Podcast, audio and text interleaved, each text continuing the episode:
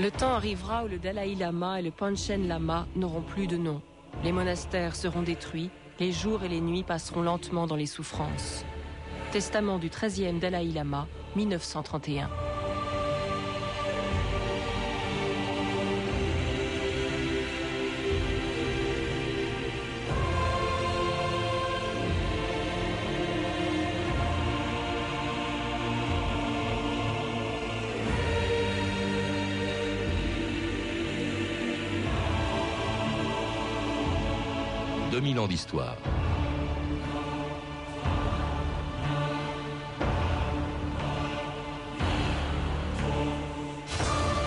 Jamais les droits de l'homme n'ont été si souvent invoqués qu'à la fin du XXe siècle. Jamais non plus ils n'ont été aussi souvent bafoués.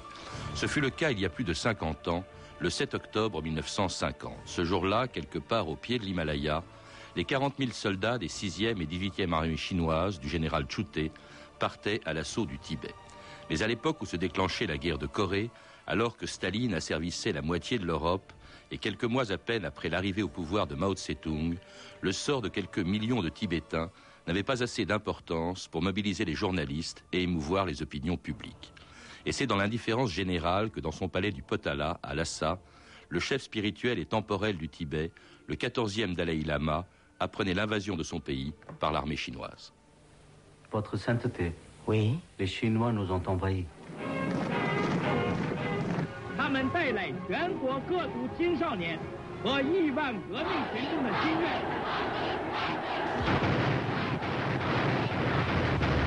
Les Chinois ont franchi le fleuve en six endroits autour de Chando. Il y a eu des tués? L'opérateur radio a parlé d'un mort et puis il a ajouté Les soldats chinois sont là à nos portes. Et ensuite, plus rien. Cette semaine a débuté la libération pacifique du Tibet. Les éléments de l'armée populaire de libération ont pénétré dans cette région occidentale de la Chine à la demande des populations locales.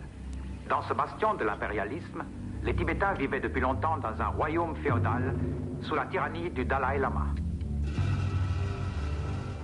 Françoise Pomaré, bonjour. Bonjour. Alors après avoir rappelé hier avec vous ce qu'était le Tibet avant l'arrivée des Chinois en octobre 1950, nous allons parler aujourd'hui de l'occupation que subit ce pays depuis plus de, de 50 ans, depuis l'invasion chinoise du 7 octobre 1950. Un événement, vous le rappelez dans, dans votre livre, euh, qui s'est produit dans l'indifférence générale. Personne ne s'est euh, inquiété de ce qui se passait au Tibet. Il faut dire qu'il n'y a pratiquement pas de témoins à part cet opérateur radio qui est cité dans, cet extrait du film de Scorsese. Oui, vous avez raison. Et et vous avez bien fait de rappeler euh, qu'il y avait une situation internationale, un contexte international extrêmement mouvementé à l'époque, que la guerre de Corée approchait, que la Chine venait de se doter d'un régime communiste. Donc il y avait tout un tas, une convergence, si vous voulez, d'événements qui faisaient que le Tibet, qui également, par sa faute quelque part, avait gardé une position isolationniste, donc n'avait jamais voulu s'ouvrir à l'étranger et donc n'était pas connu. Alors cet opérateur radio était un, Anglais, Robert Ford, et il opérait la radio de Chamdo, c'est-à-dire la ville à l'est du Tibet central, qui, est la qui était la capitale du Kham, et qui euh, était sur la route de Lhasa. Et il était là, et il a été fait prisonnier par les Chinois, et il est resté cinq ans dans les geôles chinoises. Oui, alors ce qui est surprenant quand même, euh, Françoise Pomaret, je dis qu'il n'y a pas, parce qu'on on, est au courant petit à petit, hein, cette, cette invasion s'est faite graduellement, mais on a été au courant. Il n'y a pas, on est en pleine guerre froide. Même les pays les plus anticommunistes de l'époque, euh, les États-Unis, la Grande-Bretagne, qui avait des liens et des intérêts euh, au Tibet, n'a protesté à l'ONU. Je crois qu'il y a un seul pays, on se demande pourquoi, le Salvador, qui a émis une protestation, et puis c'est tout. Oui, oui, le Salvador a fait preuve de. D'ailleurs, le Salvador est resté dans les annales euh, comme le seul pays qui, est, euh, qui, a, fait qui a protesté à l'ONU. Non, les États-Unis et surtout, surtout, je dois dire, l'Angleterre, qui avait eu des intérêts au Tibet on l'a rappelé hier, pendant, au début du XXe siècle, l'Angleterre a laissé vraiment tomber, d'une certaine façon, les Tibétains par peur euh, de, de, la, de la Chine, mais également l'Inde venait d'avoir, d'acquérir son indépendance. Ne l'oubliez pas aussi. Donc le contexte géopolitique avait complètement changé. Ne pas provoquer la Chine. Alors, il faut dire aussi, on l'a entendu euh, dans cette émission radio, euh, la, la, Chine présente cette invasion comme une libération. Hein. C'est l'armée populaire de libération qui vient libérer, entre guillemets, le Tibet. Est-ce qu'il y a des gens qui ont cru aussi, peut-être Ah, bien sûr. D'abord, il y a des gens qui ont cru, non seulement des Chinois euh, communistes de bonne foi, mais également, je pense, des Occidentaux qui ont cru vraiment que le Tibet était libéré.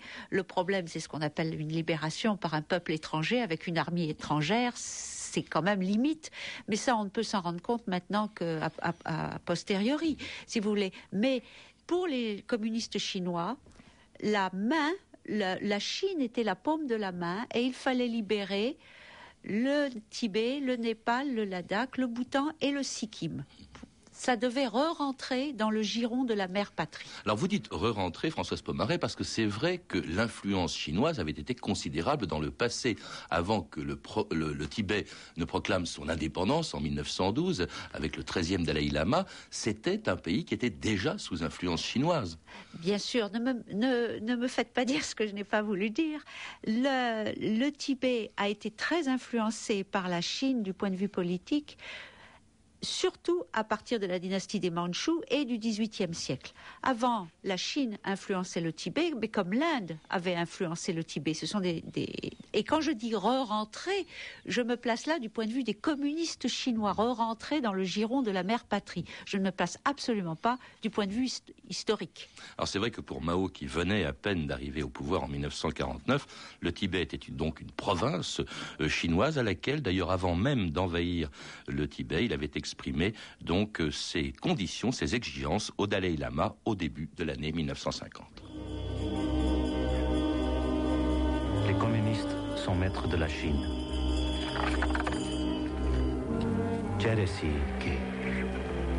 Il faut que le Bouddha de la compassion le sache.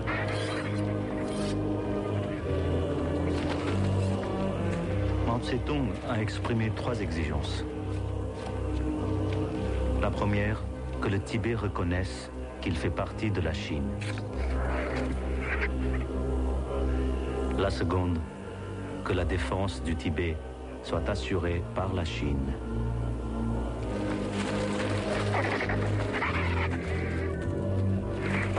La troisième, que les affaires étrangères et le commerce extérieur du Tibet soient menés depuis la Chine. En fait, ce sont ces exigences, euh, Françoise Pomaret, que viennent réclamer les, Chinois en envahissant le, Tibet en 1950. Pourquoi euh, Quel est l'intérêt que représente le Tibet pour la Chine? Après tout, c'est un pays assez pauvre. Euh, est-ce que c'est un intérêt stratégique? C'est pas économique quand même. Non, si, c'est en partie économique. Et comme on l'a dit hier, euh, lorsque les Anglais et les Russes, au début du XXe siècle, se sont intéressés au Tibet, pour les Chinois, c'était un petit peu la même raison, les mêmes raisons stratégiques, économiques, car on contrôle l'eau n'oubliez pas le Tibet, le château d'eau de l'Asie. Donc celui qui contrôle le Tibet contrôle toutes les sources des fleuves asiatiques. Et également, c'est une superficie gigantesque qui peut servir de valve pour la population chinoise. Alors économiquement, bien sûr, ce n'est pas une terre fertile en grande partie, mais, il y, a, hein, mais il y a des forêts. Il y a beaucoup de forêts au Tibet du Sud-Est et au Tibet de l'Est. Et euh, il y a également des minéraux, dont le lithium. Le Tibet est le deuxième, euh, apparemment les réserves du Tibet sont les deuxièmes au monde de lithium. Oui, mais est-ce que c'est pas aussi un château fort, c'est pas seulement un château d'eau, euh, un château fort, je veux dire par là, le, pays qui, est, qui possède le Tibet domine physiquement, géographiquement la Chine. Et le et l'Asie. Et l'Asie. La Chine et l'Asie, vous avez raison. Mais encore une fois, je le vois plutôt en termes de contrôle des fleuves, contrôle d'avoir une puissance sur les fleuves. Et vous savez qu'actuellement en Chine, il y a également de grands projets pour les fleuves, le Yangtze ou le Huanghe. Donc, ce contrôle des fleuves qui a toujours été dans l'âme chinoise était très important. Et puis également euh, aussi la position stratégique qui lui permet de dominer l'Inde. Alors, au début, euh, l'occupation chinoise n'est pas trop mal supportée par la population. Il faut rappeler, c'est assez curieux d'ailleurs, mais que le Panchen Lama, le numéro 2 de la hiérarchie, avait lui-même fait appel à l'armée chinoise. Bon, il faut dire qu'il avait 12 ans, hein, donc on l'a sacrément influencé. Mais il y a certains Tibétains qui ont bien accueilli cette armée, qui avaient des, euh, comment dirais-je, des ordres très stricts. Il fallait qu'ils ménagent la population tibétaine et la religion tibétaine. Ils se sont, ils étaient corrects, comme on disait au début de l'occupation allemande en France, au début les Chinois. Je crois que ça c'est une des grandes habiletés des Chinois qui a toujours été de séduire la population locale dont ils avaient besoin également pour se nourrir et ils avaient des consignes extrêmement strictes et ils étaient euh, extrêmement polis, ils payaient ce qu'ils prenaient mais le but c'était de faire selon Mao tous les efforts possibles par tous les moyens pour se concilier le Dalai Lama et la majorité des couches supérieures de la population. Hein. Donc, afin de transformer le pays graduellement. Donc, c'était un petit peu, ça c'était également complètement dans la droite ligne de ce que voulait Mao. Hmm. Alors, il faut dire que vous parlez du Dalai Lama, il n'est pas renversé, il reste, euh, il est même, à ce moment-là, il devient, euh, parce qu'il a 18 ans, le souverain non seulement spirituel, mais temporel du Tibet, comme tous ses prédécesseurs. Qu'il était, qu'il oui, était. Depuis euh, mais il est couronné, enfin, je ne sais plus ce qui se passe, après l'arrivée des, des, Chinois. le Panchen Lama est toujours là. Il y a un gouvernement pro-communiste avec des Tibétains aussi. Alors, c'est un petit peu plus compliqué. Le gouvernement du Dalai Lama reste en place. Les Chinois ne touchent pas pendant assez longtemps à la structure du gouvernement du Dalai Lama, qui n'est pas pro-communiste. Au contraire, il y a des dissensions énormes. Mais à côté, les Chinois vont avoir un régime ou un Chinois parallèle qui va être prêt à prendre le pouvoir si celui du Dalai Lama s'écroule. Alors le, Dalai Lama lui-même euh, euh, n'éprouve pas de l'antipathie pour les Chinois au début. Euh, il est même plutôt fasciné par ce qu'il va voir en Chine. Il est invité officiellement et solennellement en 1954, Françoise Pomaret. C'est là, on a le sentiment que c'est à ce moment-là qu'il se rend compte des intentions réelles de Mao Tse-tung. Oui, le Dalai Lama d'abord était jeune, il était enthousiaste et il avait plutôt, comme vous dites, des, bonnes euh, intentions vis-à-vis de la Chine au départ. Il était curieux de tout, il adorait la mécanique, donc euh, voir des, usines, ça l'intéressait énormément. Et puis tout d'un coup, lorsqu'il il voit Mao à plusieurs reprises, Mao et Enlai, et il avait d'ailleurs un grand intérêt, une grande estime pour Mao, ce qu'il avoue lui-même jusqu'à ce que Mao lui déclare, évidemment, dans sa, fameuse phrase, que la, religion et donc l'opium euh, est un poison pour le peuple et qu'elle a servi une race. Oui, ce a, c'était un, récit qu'il a lui-même repris, euh, qu'il a raconté lui-même dans, ses mémoires, cette rencontre avec Mao en 1955, euh, telle que le Dalai Lama donc l'a raconté dans ses mémoires, et elle a été fidèlement reprise dans cette scène du film de Martin Scorsese, Kundun. Votre séjour a-t-il été bon Fort intéressant. Vos usines sont très impressionnantes et j'ai beaucoup aimé. Vous avez beaucoup de choses à apprendre. Sachez que je vous comprends. Mais je dois vous apprendre autre chose. La religion est un poison. Un poison. Un poison qui affaiblit la race. Comme une drogue, elle obscurcit l'esprit des populations, de la société. Elle est l'opium du peuple. Le Tibet a été empoisonné par la religion. Et votre peuple est empoisonné et inférieur. Inférieur. Après six mois passés à Pékin, le Dalai Lama a fait, selon la mode de son pays, ses adieux aux autorités chinoises avant de regagner le Tibet. Son séjour auprès de Mao Tse-tung a permis de donner vie au nouveau statut du Tibet qui devient une province dotée d'une certaine autonomie. Alors c'est une archive pâtée de 1955, le Tibet devenant une province chinoise. Euh, dans l'extrait là que l'on a entendu et qui reproduit fidèlement la fameuse rencontre entre le Dalai Lama et Mao Tse-tung, Mao Tse-tung s'en prend à la religion, c'est-à-dire à, l'essence même de ce qui fait le Tibet. Voilà, exactement. Et c'est pour ça que les, deux peuples ou les deux idéologies sont totalement incompatibles. Et Mao ne reprend que le classique marxiste, hein, c'est un classique du marxisme. Et le Dalai Lama écoute, mais ne peut pas comprendre, puisque lui-même, d'ailleurs on l'a entendu dans un autre extrait, on s'adresse à lui comme le bodhisattva de compassion. Donc lui-même est une divinité. Comment voulez-vous que ces deux hommes puissent avoir un terrain d'entente? Alors, le, Tibet va devenir la région autonome du Tibet officiellement, euh, du, de la Chine, pardon, officiellement en 1965, Françoise Pomaret, et puis alors avec des réformes. Euh, il faut rappeler que le Dalai Lama lui-même, d'ailleurs, souhaitait des réformes sociales dans son pays, qu'il n'a pas eu l'occasion de faire. Les Chinois vont les faire dans, dans un sens très communiste. Euh, c'est vraiment un Tibet qui, se change, qui change complètement à ce moment-là de, nature, à l'époque, au, au début de l'occupation chinoise. Euh, certes, en particulier la société, mais ce que je voudrais rappeler, c'est que le Tibet actuel, la région autonome du Tibet actuelle, qui a été donc euh, établie en 1965 officiellement, n'est qu'une toute petite partie de ce que les Tibétains considéraient comme le Tibet, et le reste a été inclus et morcelé par les Chinois dans différentes autres provinces qui ne font pas partie officiellement du Tibet. Ce qui explique que souvent, avec les statistiques, on a du mal parce qu'on ne sait pas de quel Tibet on parle. Est-ce que c'est de la région autonome simplement ou est-ce que c'est ce qu'on appelle le Grand Tibet euh, culturel? Quand vous faites référence aux statistiques, Françoise Pomaré, vous parlez peut-être aussi des statistiques démographiques parce que il se trouve que c'est euh, à l'époque des années 50 et depuis l'époque des années 50 qu'il se passe quelque chose qui est redoutable pour l'avenir du Tibet, c'est une véritable non seulement invasion, mais colonisation.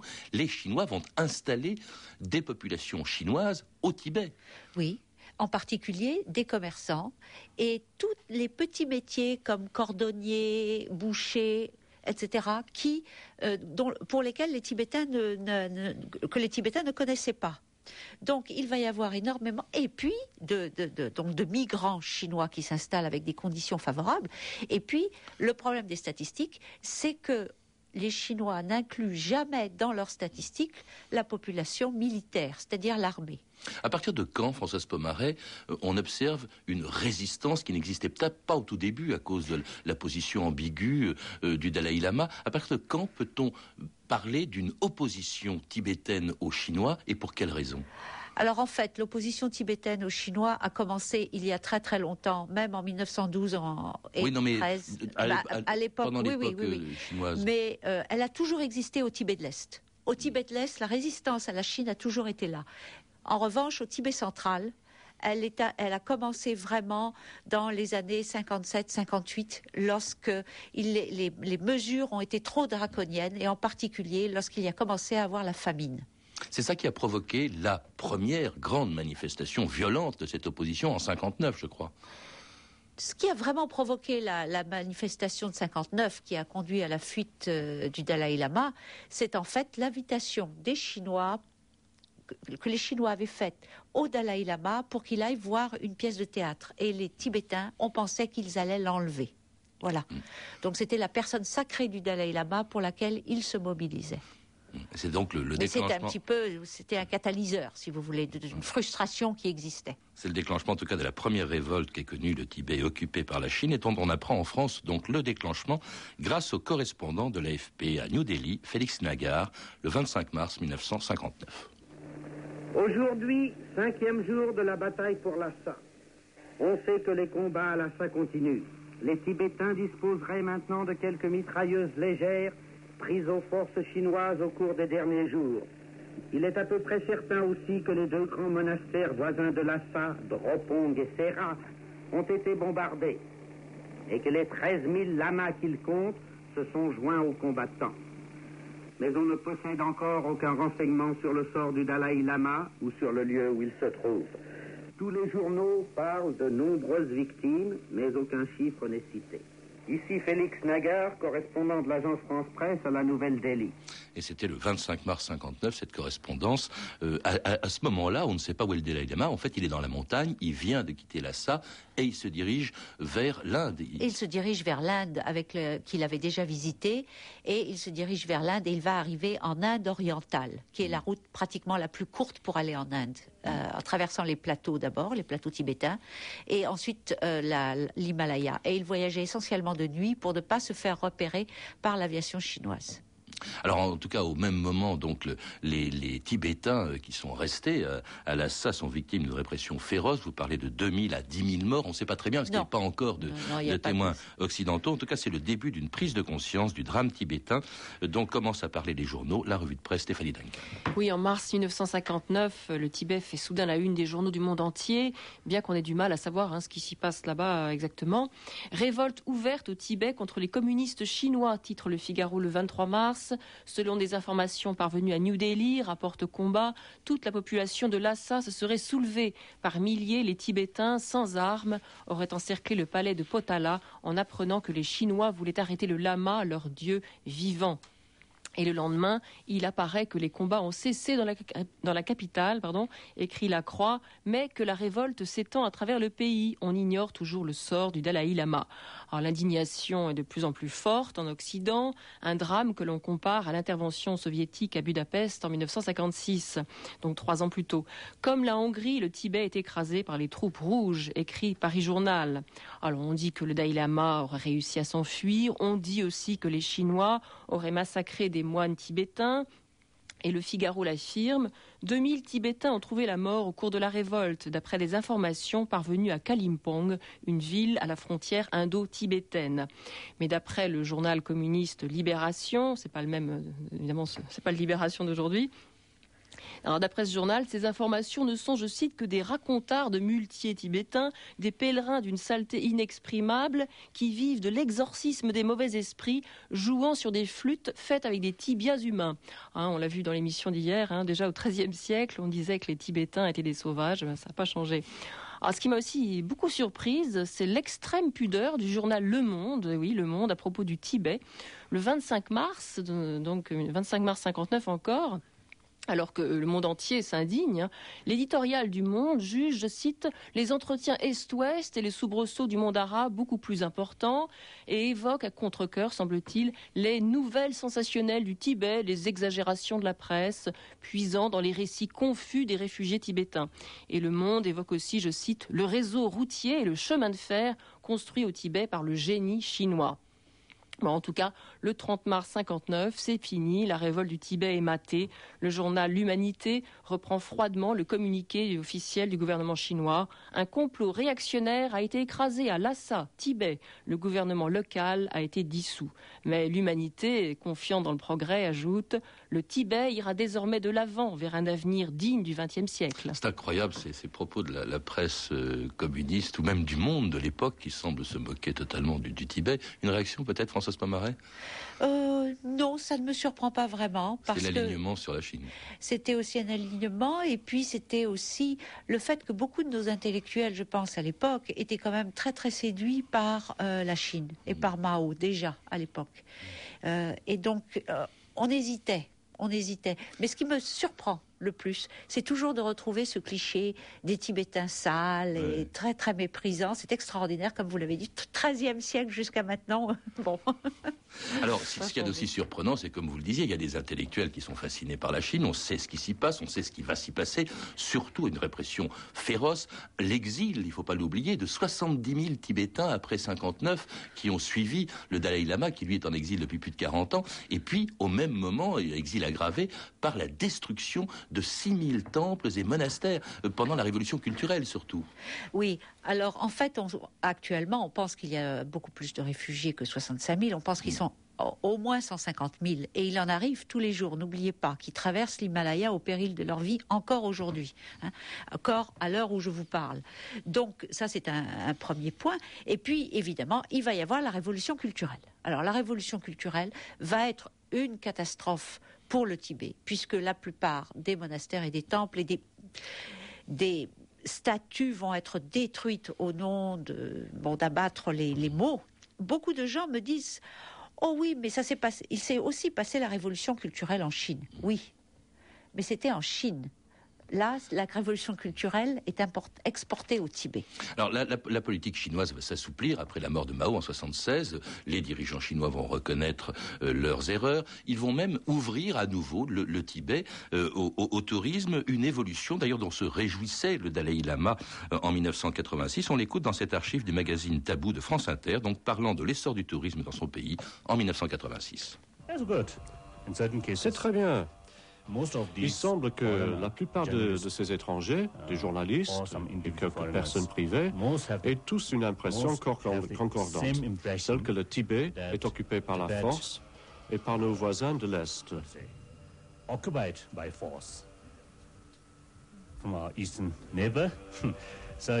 Alors vous voyez, malgré les déclarations mielleuses chinoises, le peuple tibétain ressent actuellement beaucoup de colère.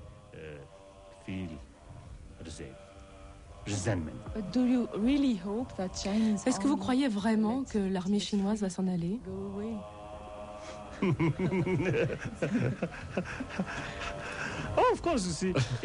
c'est clair que les Chinois veulent rester. Tout le montre à l'évidence. Le plus important est la force de volonté humaine.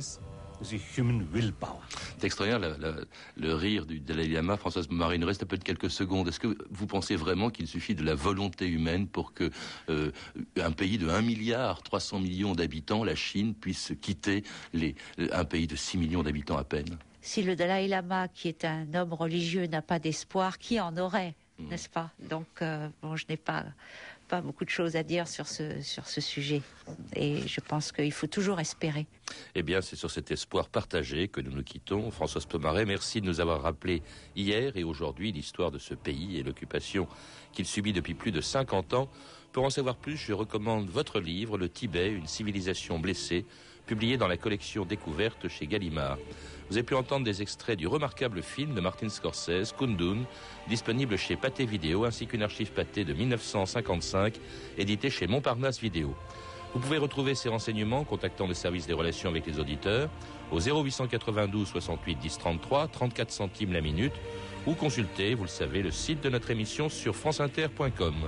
C'était 2000 ans d'histoire, la technique Olivier Riotor et Christophe Goudin, documentation et archivina Virginie Bloch-Téné, Claire Tesser et Sandra Escamez, revue de texte Stéphanie Duncan, une réalisation bien sûr de Anne Kobilac. Une émission de Patrice Gélinet.